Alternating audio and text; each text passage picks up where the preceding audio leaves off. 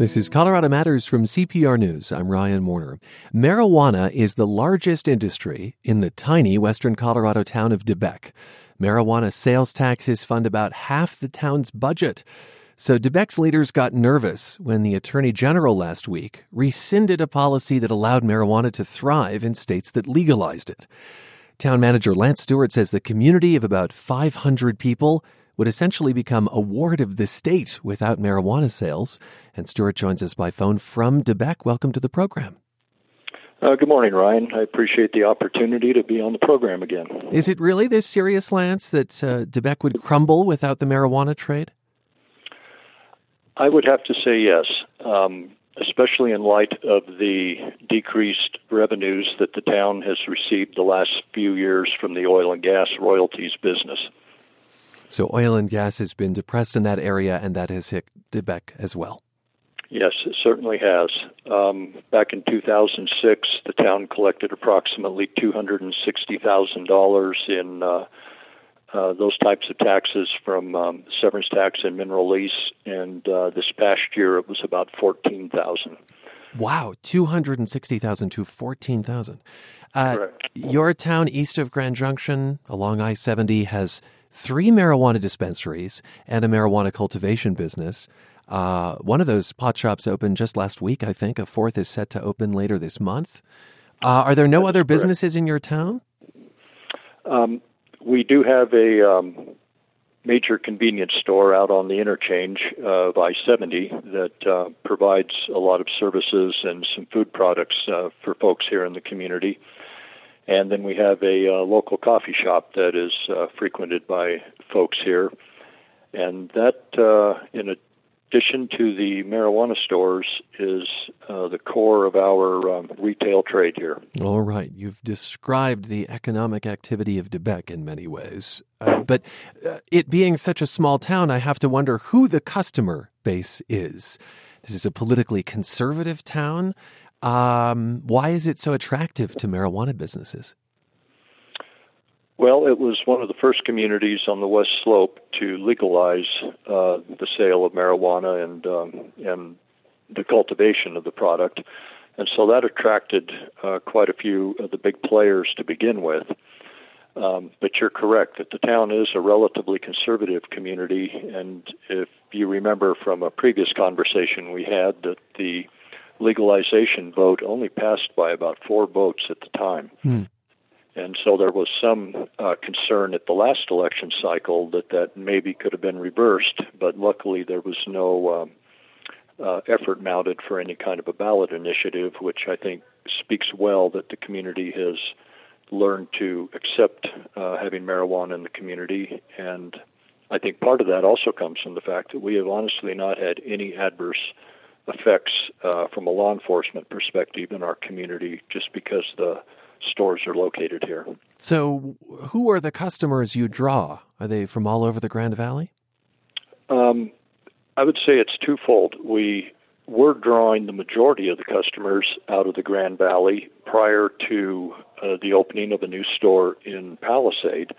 And we have seen a drop in our tax revenues uh, since November when that store opened. Oh but we do receive a lot of traffic, uh, especially uh, westbound traffic off of the interstate at one of our uh, dispensaries on the highway.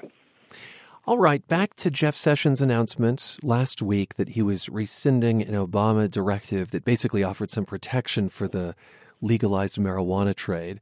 Uh, I'm guessing that touched off some maneuvering in De Beque. Uh, what are you doing to protect your marijuana tax base since so many eggs are in one basket for your community? Well, at this point, um, I'll say we haven't lost any sleep over um, Mr. Sessions' uh, action. However, I have put together an alternative um, budget for 2018 uh, based on the possibility that if we lost approximately half of our uh, revenues that we depend on for our general fund revenue, uh, it would definitely um, cut into the personnel that we have and the capital expenditures that we had planned for, I'll say, streets and drainage improvements this year. Okay, so you are at least looking at the possibility of that. Uh, of course, Sessions' announcement is more likely to affect recreational marijuana than medical marijuana, which is protected uh, uh, in another way. So, is it possible that you could convert those shops from recreational to medical?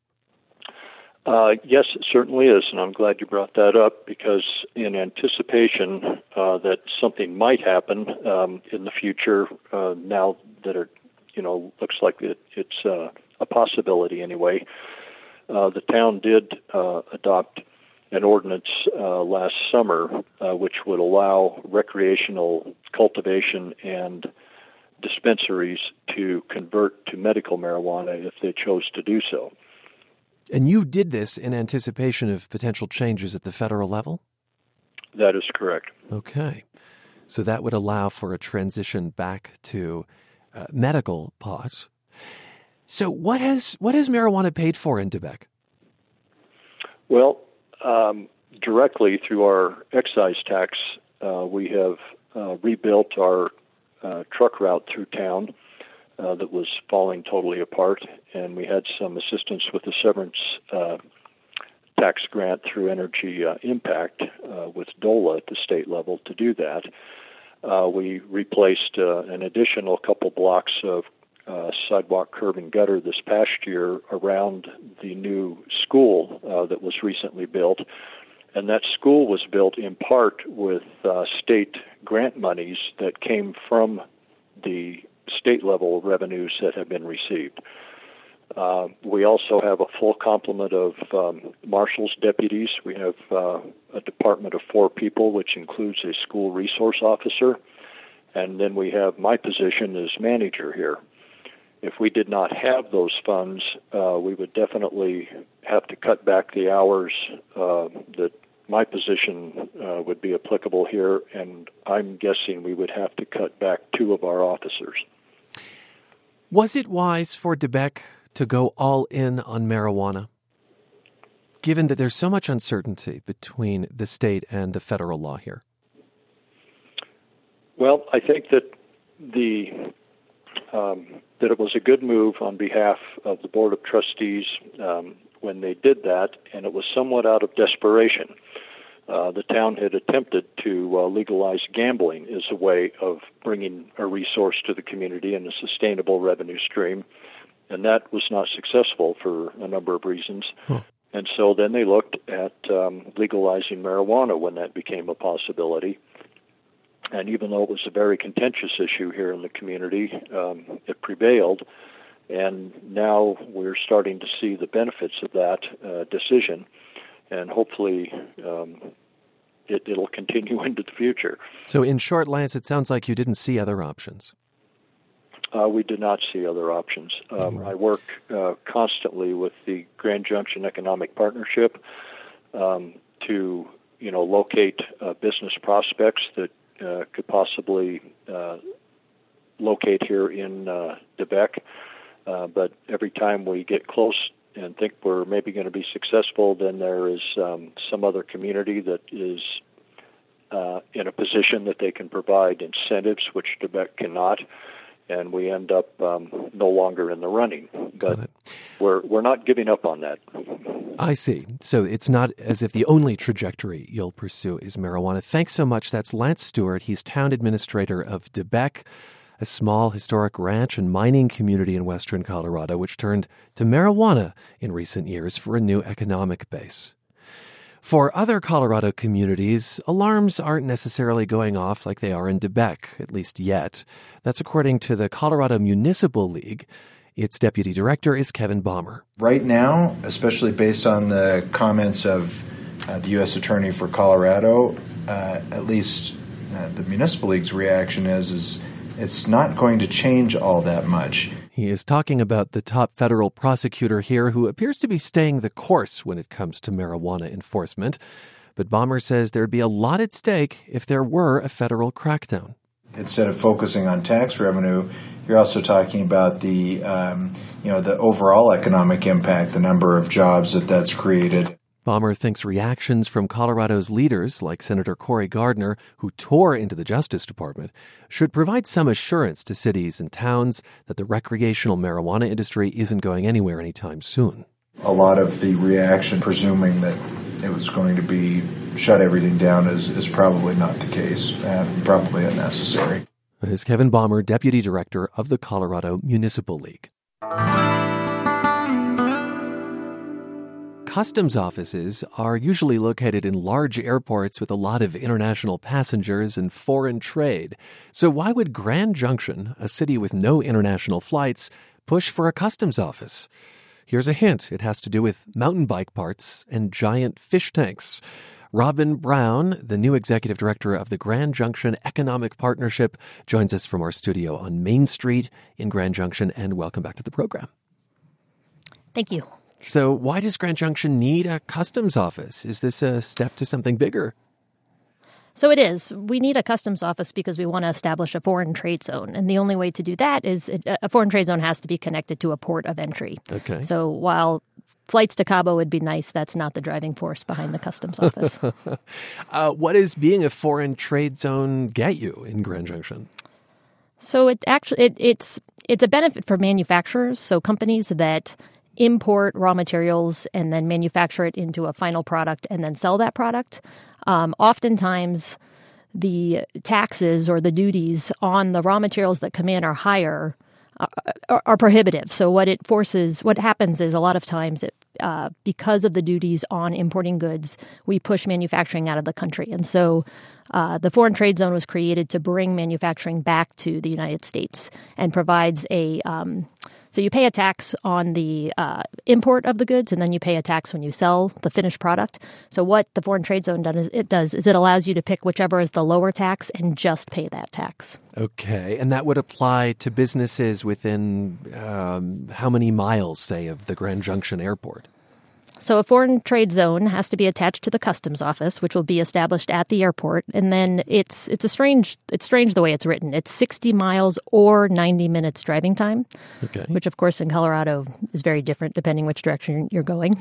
um, so it it actually has a pretty good reach out here. It would go all the way to almost to Glenwood Springs, uh, Rifle, De Beque. Um, uh, Grand Junction, Palisade, and Fruita, and then it heads down uh, Highway 50 to it includes Montrose and Delta as well.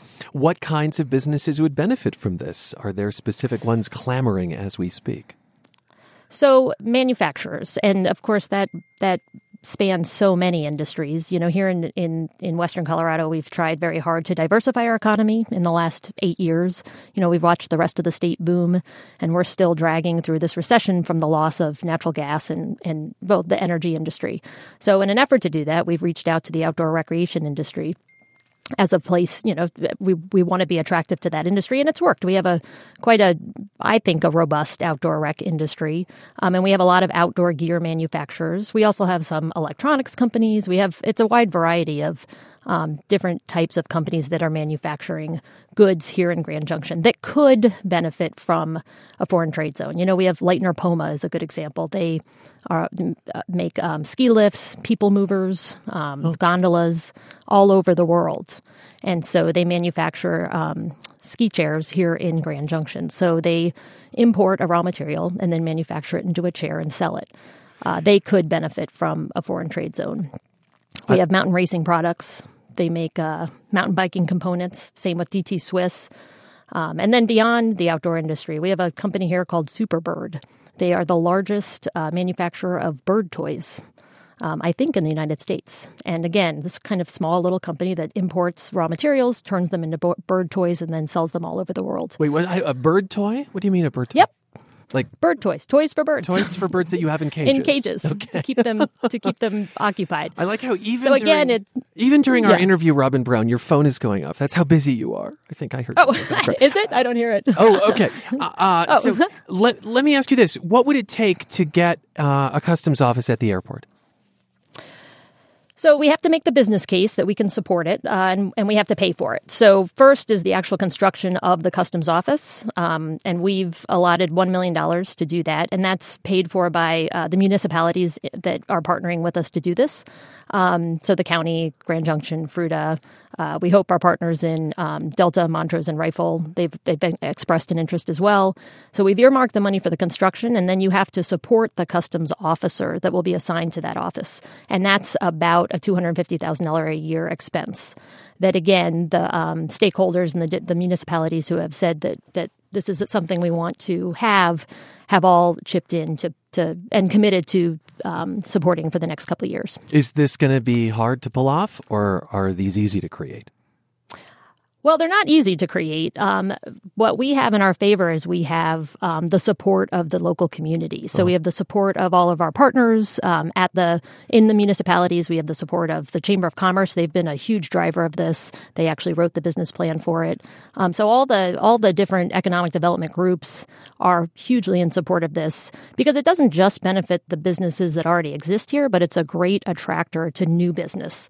And as we try desperately to diversify the economy over here, we would really like to um, increase our manufacturing. And so it becomes, as we recruit new businesses into the community, having a foreign trade zone is very um, appealing and could help us, you know, make the difference between whether they come to us or another community. Have you heard that from companies who've at least considered Grand Junction? Like, sorry, we, we, we can't make it unless you are a foreign trade zone. That, yes. Okay. We've heard that a number of times. So, what's the timeline here? So it's a long process. You know, you have to go through the government. So um, there's an application process. We have to prove that the, the business plan is viable. We have to have find the space at the airport, which we have found. Um, so we've lo- we've identified where we'll build it, uh, and then we, you know, there's architectural drawings that have to be done. Um, and so I'm hoping by the end of the year we will be approved and begin construction on the um, location. So you might have a customs officer, but no international flights. That's a possibility. Well, so that's we don't have international, we don't have commercial flights, but we have Westar Aviation at our airport, and they do um, aircraft maintenance, avionics, all kinds of refurbishment on a lot of different types of aircraft. And so they actually service, we talked to them, they service at on average eight international flights um, a, a, month huh? come in to get service done, but they have to clear through another airport. So the having the customs office would mean those aircraft could come directly in to Grand Junction and then get their maintenance done at Westar and then leave, as opposed to having to clear through gypsum because they have a customs and then come to Grand Junction. So we would have international flights. Initially, they would be private. Gypsum has uh, a customs. Uh, they do. So Eagle Airport. It's Eagle Airport, and Got it's it. for the international ski traffic. Makes sense. Well, Robin, thanks so mm-hmm. much for being with us and explaining this to us. Thanks for having me. She is Robin Brown, the new executive director of the Grand Junction Economic Partnership, joining us from our studio on Main Street in Grand Junction to talk about the possibility of creating a foreign trade zone there. Now, virtual reality opera. In an exhibition at the Denver Performing Arts Complex, you can put on a VR headset and suddenly be in an Opera Colorado chorus rehearsal as they prepare for Puccini's La Boheme about young artists falling in love in Paris.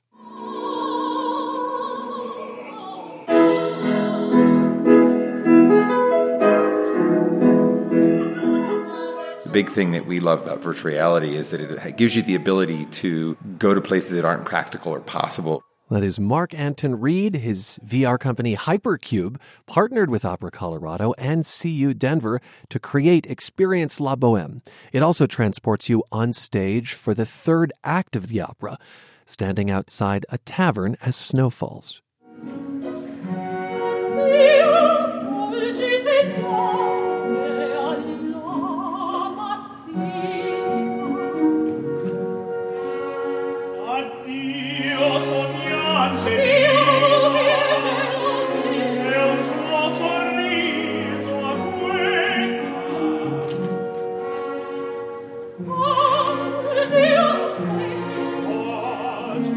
More than 50 CU students worked on this project. Associate Professor Michelle Carpenter says virtual reality can't replace a live performance, but it can make opera more accessible. If you can bring this to a gallery, to a school, to the foyer of the opera, to different locations, and let people have a glimpse of what happens at a live performance, I think that's an incredible thing to be able to do. Carpenter says VR experiences of ballet and theater could be next. The exhibition Experience La Boheme is up through May at the Next Stage Gallery in Denver.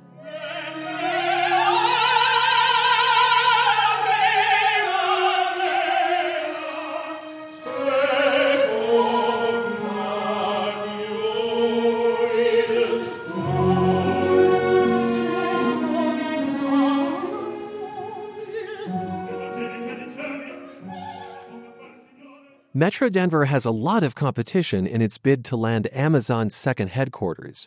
All told, 238 places are vying for HQ2. The company expects to announce the winner sometime this year. The reason so many communities want Amazon? The jobs. But are they really that good? That's the focus of the latest episode of Primed from our colleagues at KUOW Public Radio in Seattle, where Amazon started. Let's turn it over to hosts Joshua McNichols and Carolyn Adolph. Hey Siri, tell us a joke. I can't. I always forget the punchline. Ah, oh, come on, Apple. Nobody working in your AI department has a sense of humor. Hey Alexa, tell me a joke. Parallel lines have so much in common. It's a shame they'll never meet. That's pretty good, actually.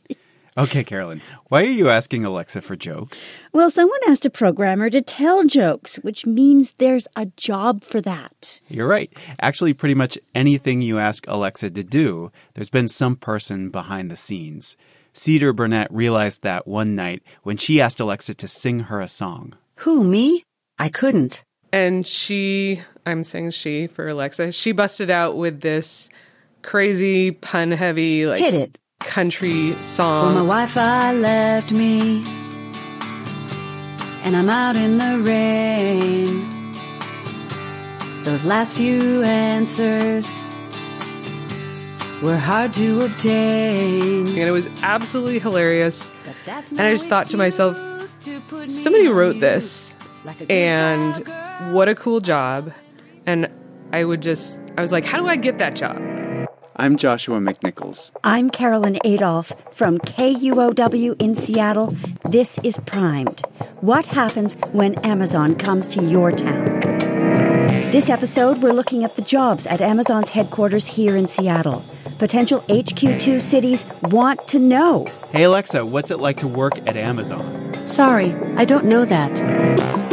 We just love it. I basically consistently work 10 hour days they really need to think about who's not at the table.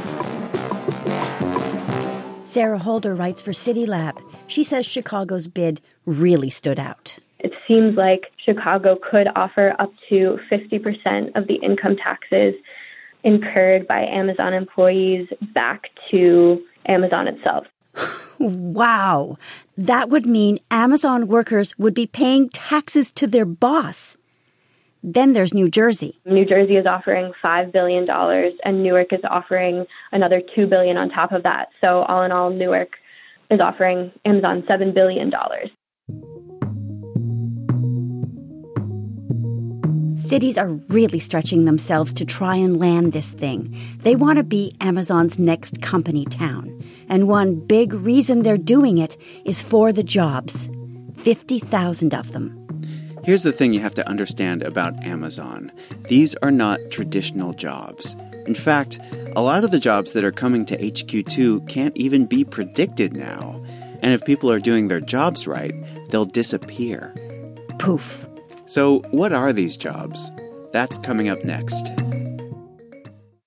Here's something that's very public. It's right on Amazon.com's job board. Amazon is hunting for 3,500 people in Seattle right now. A lot of them are for software related jobs. They need more than 400 new people just to work on Alexa. Wow. Many of these jobs pay over $100,000. Yeah, plus stock. These are the kinds of jobs that make parents heave a sigh of relief. We heard that when we attended Take Your Parents to Work Day at Amazon. Take your parents to work? Yeah, it's one of the rare days when Amazon lets reporters inside their headquarters. It's a big social event. Aniket Devecha's mother came a long way for this visit. I'm Aparna, visiting from, from India. India, Bombay. And I'm, of course, I'm proud of my baby doing so good. So I'm so proud of him, feeling very happy So were Valerie Scott and her husband Steve, who were visiting their son Tom. The technology is just blowing us away. we just love it. What great opportunities for anyone who works for this company. Both Tom and Aniket hold highly paid, permanent jobs at Amazon. But not all the jobs are permanent or for people with coding backgrounds. Some are gig jobs, like you can be a fashion specialist for Alexa. Amazon wants Alexa to be able to help people choose outfits. What, you mean like say yes to the dress? it's this one. Oh, stop! oh my gosh. Someone get Randy. I'm not that familiar with that show, but I guess. Anyway, you can send Alexa pictures through an Amazon device and ask, which outfit looks better on me? At Amazon's headquarters, real live humans render a judgment. What, you mean all the time? Yeah, they do. Meg Whittekind used to work the overnight shift as a fashion advisor for Alexa. Yeah, I think some people couldn't believe that there'd be people at, you know, there at midnight taking a look at the picture that they're sending in. but there I was. Whittekind judged people's outfits so that Alexa could learn how to judge people's outfits. She was teaching Alexa to do her job. That's how machines learn. It's part of artificial intelligence. It's part of the drive to make Alexa indispensable in people's lives. Amazon is very serious about this, but when Whittekind worked there, sometimes customers made a joke out of it. Yeah, just wearing things backwards or upside down. Or they dress up in ridiculous costumes and ask, How do I look? Uh, we got a few naked photos, so, you know, that's always. because I think they were really trying to figure out if there is a human element or if it is just machines. So there would be a lot of people kind of trying to trick it. Eventually, Alexa should be able to do more of this work on her own. Which brings up something important about Amazon jobs. The whole philosophy here is to eliminate work so that people can be freed up to do other things, whether you want to be freed up or not. Whittekind's job was not a permanent position. It was two six month gigs. Amazon won't say just how many jobs at HQ1 are contract work. We do know that many of the lower paid jobs at Amazon are contract. Greg Ramirez with the SEIU is trying to unionize Amazon security guards, which he calls officers. A good majority of those officers have been there five years. They haven't seen a wage increase. He says the work is unpredictable and there are no benefits. Their hours fluctuate from, you know, maybe one week being 45, 50 hours to another week being 20. And so when they look back, they don't meet the threshold to be required to have medical insurance. Amazon referred our questions about this to their security contractor, which disputes that description. You know, but these kinds of complaints are certainly not unique to Amazon. People in lots of industries deal with unpredictable hours and don't get benefits. Yeah, but Amazon relies on contract work a lot. It's part of Amazon's DNA to hire people only when they are needed. Coming up next, what does it take to get a permanent job at Amazon? We tried to get one, kind of.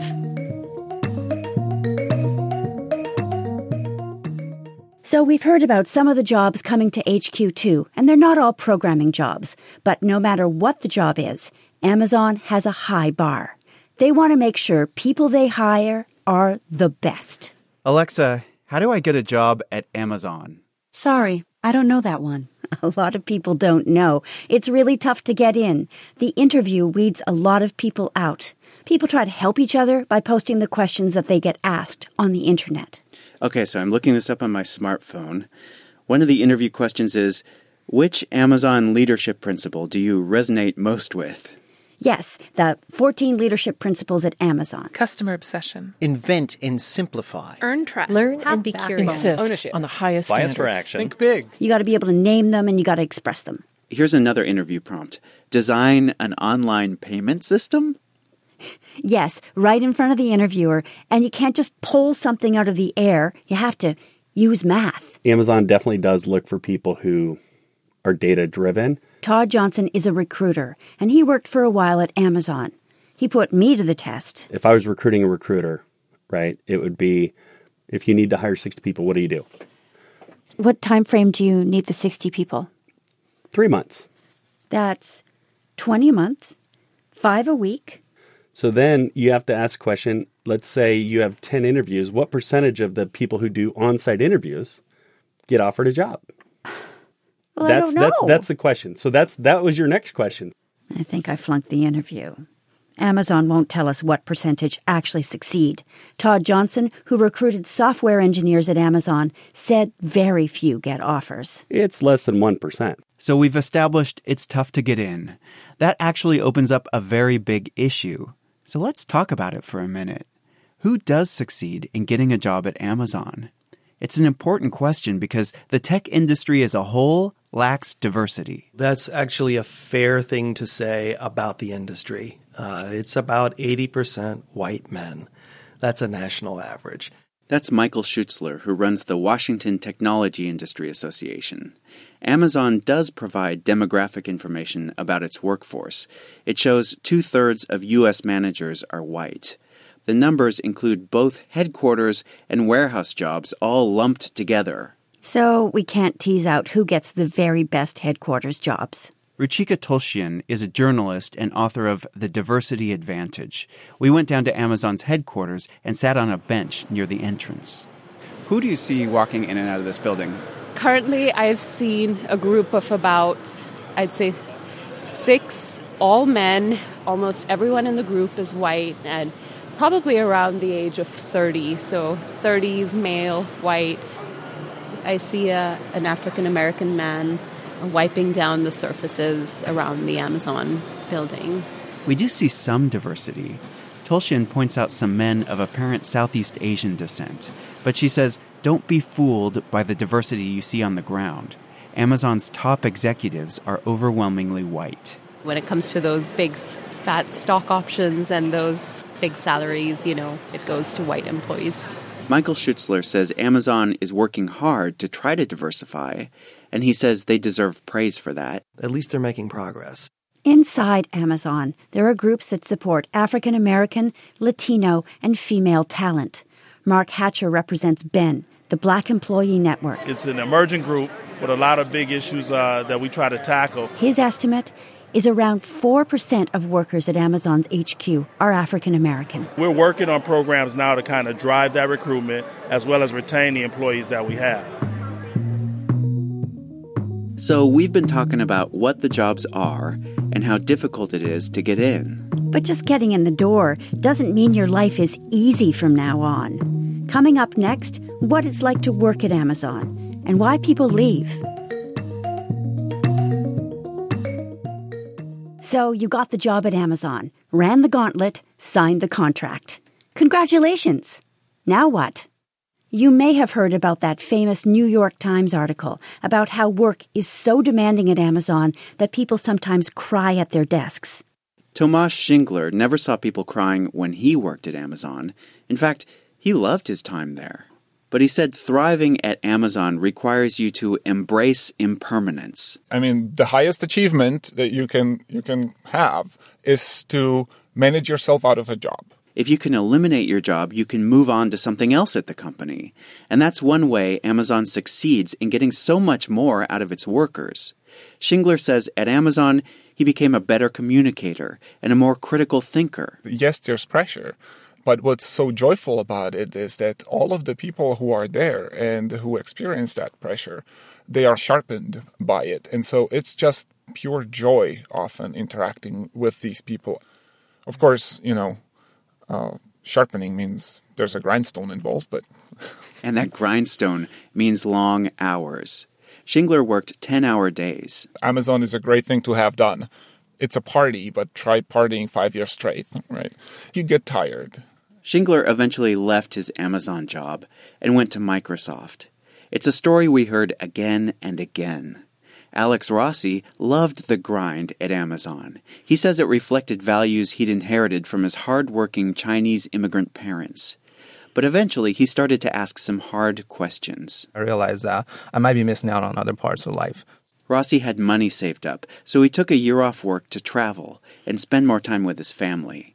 And he came to a realization. There's more to adulthood than work. That's something that I discovered during that one year off. Rossi eventually ended up at Microsoft. Microsoft is beginning to sound like a retirement center for exhausted Amazonians.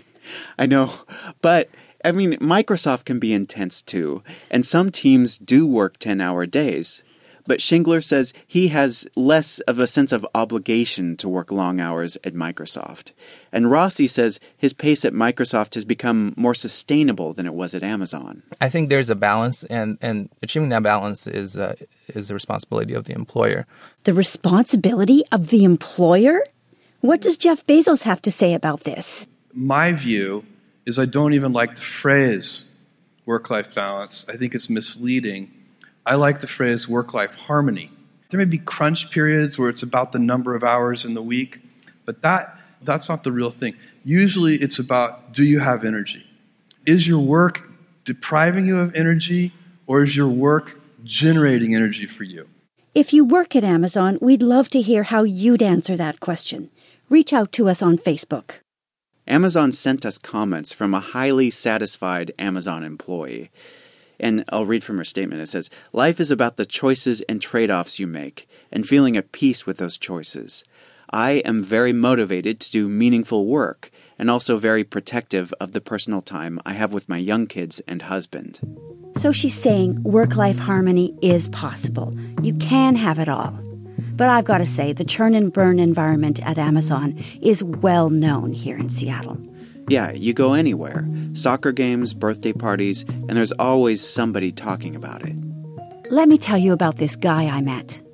He keeps interviewing at Amazon. Every time I'm I interview for Amazon, they, they turn me down. This is Samir Arshad. He's a software engineer. Amazon is just not that into him. And they say, Oh, you're not a culture fit. Sorry. But he's not sure he's into Amazon either. Give us your evenings and weekends sometimes. Work um, on call once every five weeks. Give us your life. Arshad has lots of chances to reconsider because Amazon keeps calling, scheduling him for interviews even though they say he's a bad fit. I'm okay with this. I'm happy to come in and interview in another part of the company and learn more about this company. And I just probe accordingly.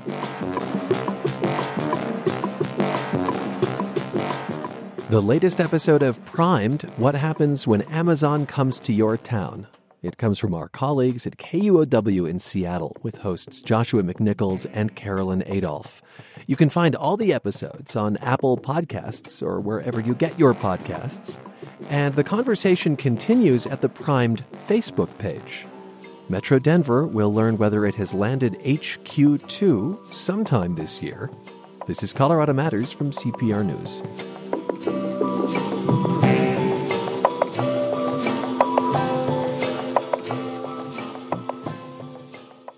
A car crash in college left Regan Linton paralyzed from the chest down, but that didn't stop her from pursuing an acting career. Today, Linton is artistic director of Colorado's Phamaly Theater Company. It showcases actors with disabilities. Linton was recently named Colorado Theater Person of the Year. She's credited with saving Phamaly from bankruptcy. CPR's Nathan Heffel spoke with her in 2016. I understand you began acting in middle school, but you were also really into athletics at that time. Yes. But- in fact, more so into athletics than I was into theater. I was I played soccer and softball Yeah. and skied growing up in Colorado. Um, and theater was always kind of like a side thing that I I, I did uh, you know in my bathroom um, in the morning, like having interviews with uh, In the mirror. late yeah late night talk show hosts in the mirror. um, and so yeah, I did it a, a little bit, and then when I got into high school is when I kind of plunged into it more thoroughly. Why? Why did you take that route as opposed to athletics? Well, I loved both, but uh, actually, to be honest, it came to a point where the seasons conflicted. The soccer season conflicted with the musical theater season, and um, I'd been playing my soccer my whole life, and I was like, okay, I'm going to give something else a go. So I want to get on stage and belt out a song. That sounds fun. And it took. It did. It did somehow. Yeah, I didn't fall off the stage, at least that time. Um, no, it. Uh, I think it was something that I always had a passion for. But you know, growing up, I I had a lot of uh, different influences that made me think like, oh, I, I shouldn't take that route because it's not legitimate, quote unquote, in some way. Um, you know, I should be a doctor, I should be a, a lawyer, I should be, you know, this or that. And um, eventually, I just couldn't deny it after after a certain amount of time. You have a spinal cord injury uh, from a car crash when you were an undergraduate at the University of Southern California. Mm-hmm. What were those early days like for you after the accident? Ooh, rough. Yeah, I, I mean, it's it's interesting. I actually. I kind of roller coastered between really high points where I was I would lie in my bed and I would think, you know, this isn't so bad. Like I can do this. What what's not walking? You know, using a wheelchair, no big deal. And then there were other times where I'd be lying there and I I remember telling my mom at some point I should have just died because it would have been easier because I was going to be, you know, a burden to myself and my family and uh and I didn't know how it was I was going to make it work. So there were a lot of emotions, and I think I, to a large extent, just kind of went back into a shell, and um, you know, put up an armor and and didn't didn't want to engage with it. So it was rough. It was a hard time. So, how did acting then help with that, or did it help with recovery? Uh, Yeah, I, I mean, I feel like acting kind of came along as that uh, savior in a sense. Where I mean, uh, it, not immediately. I was terrified of it because I, again, I think there Of was acting? of acting, yeah, and of getting back on stage again because I had a certain image from growing up of what that would look like. You know, I didn't see actors using wheelchairs on stage, and so to some extent, it was like, how do I do that? Well, now with two thirds of my body paralyzed, um, how do I do a tap dance? How do I uh, represent a character fully? And so it took a while for me to discover my instrument, my physical instrument, in a new way, and realize, oh, this is totally possible. It's just going to look different from what I w- what it used to. But I understand that while you were in Los Angeles, uh, it was hard for directors to see past your wheelchair. Absolutely. It you know, um, the entertainment industry is a is a tough industry for anybody. And one of the reasons is that you know often you're looking at something very specific. When casting directors get a casting breakdown um, you know it has age it has race it has uh, gender it has you know specific descriptions of what this person should look like. And so if you don't have somebody that's written a disability or a wheelchair into that then often casting directors are moving at such a quick pace that they don't even have the time to think outside of the box and think oh well a wheelchair a person in a wheelchair chair could play this role um, you know they're just looking at getting it done so it's it's hard and there and there are not a lot of roles written for people with disabilities and often when they are then they're played by people who don't have disabilities so uh, it was it was definitely a challenge in that environment As we mentioned, you've performed a number of Phamaly shows, uh, and you won a Best of Denver award from Westword I did. for your Ooh. performance of Aldonza in Phamaly's production of Man of La Mancha. yes How and when were you first exposed to Phamaly? I was well. The funny thing is, I was I, I when I was a kid, I would look in like the Denver Post at the auditions. They used to list auditions, and I would see Phamaly, but it said that you had to have a disability to audition. I was like, oh darn, I can't do that, you know, because I didn't I didn't have a disability at that point. Um, so I kind of was aware of, of Phamaly, and then uh, after my injury, I came back and was fortunate enough to go to Craig Hospital in Englewood to do my rehab. And while I was there, I had some people, family friends, that said, "Oh, you know, you're we know you're a performer. You should look at this group." And um, so I started volunteering initially because I again I was too I, I wasn't at the point where I was ready to audition yet. And um, finally, it, it got to a point where I was like, I just can't I can't not do this and see what happens with it. Was it because you were afraid, or you just didn't feel? I think it was fear again. It was just that thing of like, I don't know what this is going to look like. I don't know what this is going to be. And there were also a lot of messages out there that I bought into about disability and about what that was going to mean for my life, about what a wheelchair would mean for my life. And, you know, many of them are not positive, uh, but they're also inaccurate. so it just took me a while to kind of get past that and and um, take the plunge and then realize, oh, I can make my wheelchair or my body or myself into anything that I want it to be. What kinds of productions would you like to bring uh, to, to this? to this troupe? Ooh, that is the big question, Ooh. isn't it? no, I mean, I think one of the one of the lovely things about Phamaly is that we have actors that cannot help but be authentic and honest in what they do. Um, obviously, they're still actors; they're playing other, you know, they're they're channeling other characters. Um, but it's a different experience when you see somebody get on stage and use something in a vulnerable and authentic way. Um, so I I hope we can just continue that tradition of, you know, doing the big main stage shows and musicals and plays that we've always done, but bringing a level of authenticity to it. And I think there are also there's some areas of subject matter that I think Phamaly hasn't tackled um, in terms of like sexuality and relationships mm. and what it is to be a person with a disability and have the same desires and wants and needs as any other person. So I think we're going to venture into that into that realm, as well as some theatrical genres that we've never tried, such as Shakespeare, or you know, hopefully in the future something like Chekhov, or you know, some of the some of the things that are characteristic to theater work um, and challenging theater work that we as a company just haven't had the opportunity to do yet. Now, are are there works that do show uh, people with disabilities falling in love, or is that something that you would have to write or bring to the stage yourself? I think there are some out there already. You know, my my opinion is also we can do a traditional play about love. It doesn't have to be written with disability in it. Yeah. Um, you know, we we can do Romeo and Juliet. We can do um, you know whatever your favorite play is that is about love and just have it cast with people with disabilities. So, uh, so we'll be looking at that too. And but we do also, you know, one of the things that many of our actors are passionate about is doing original work and writing pieces that come from a perspective or through a lens of disability, mm-hmm. and we'll be continuing that as well. Thanks so much for being here. Thank you very much. Regan Linton leads the Phamaly Theater Company, which features performers with disabilities. She spoke with CPR's Nathan Heffel in 2016 Linton was just named Colorado Theater Person of the Year. By the way, Romeo and Juliet is part of Phamaly's 2018 season, which also includes the musical Into the Woods and the Pulitzer Prize winning play Harvey. Finally, today, someone whose childhood dream of making movies took him from the mile high city to a galaxy far, far away.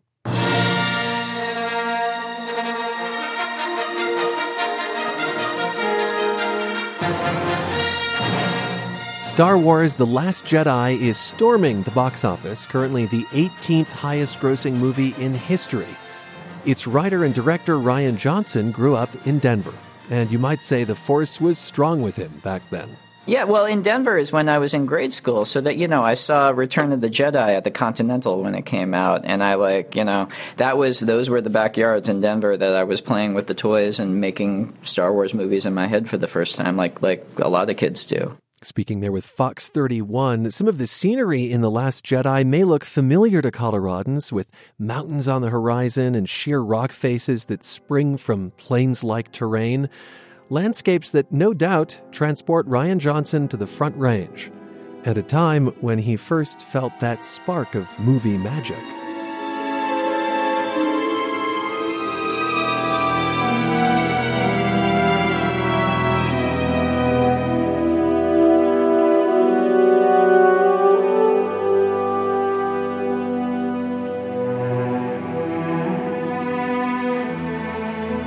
That's our show for today. You can follow the show on Twitter at Colorado Matters and follow me at CPR Warner on Facebook or CPR News. I'm Ryan Warner, Colorado Public Radio.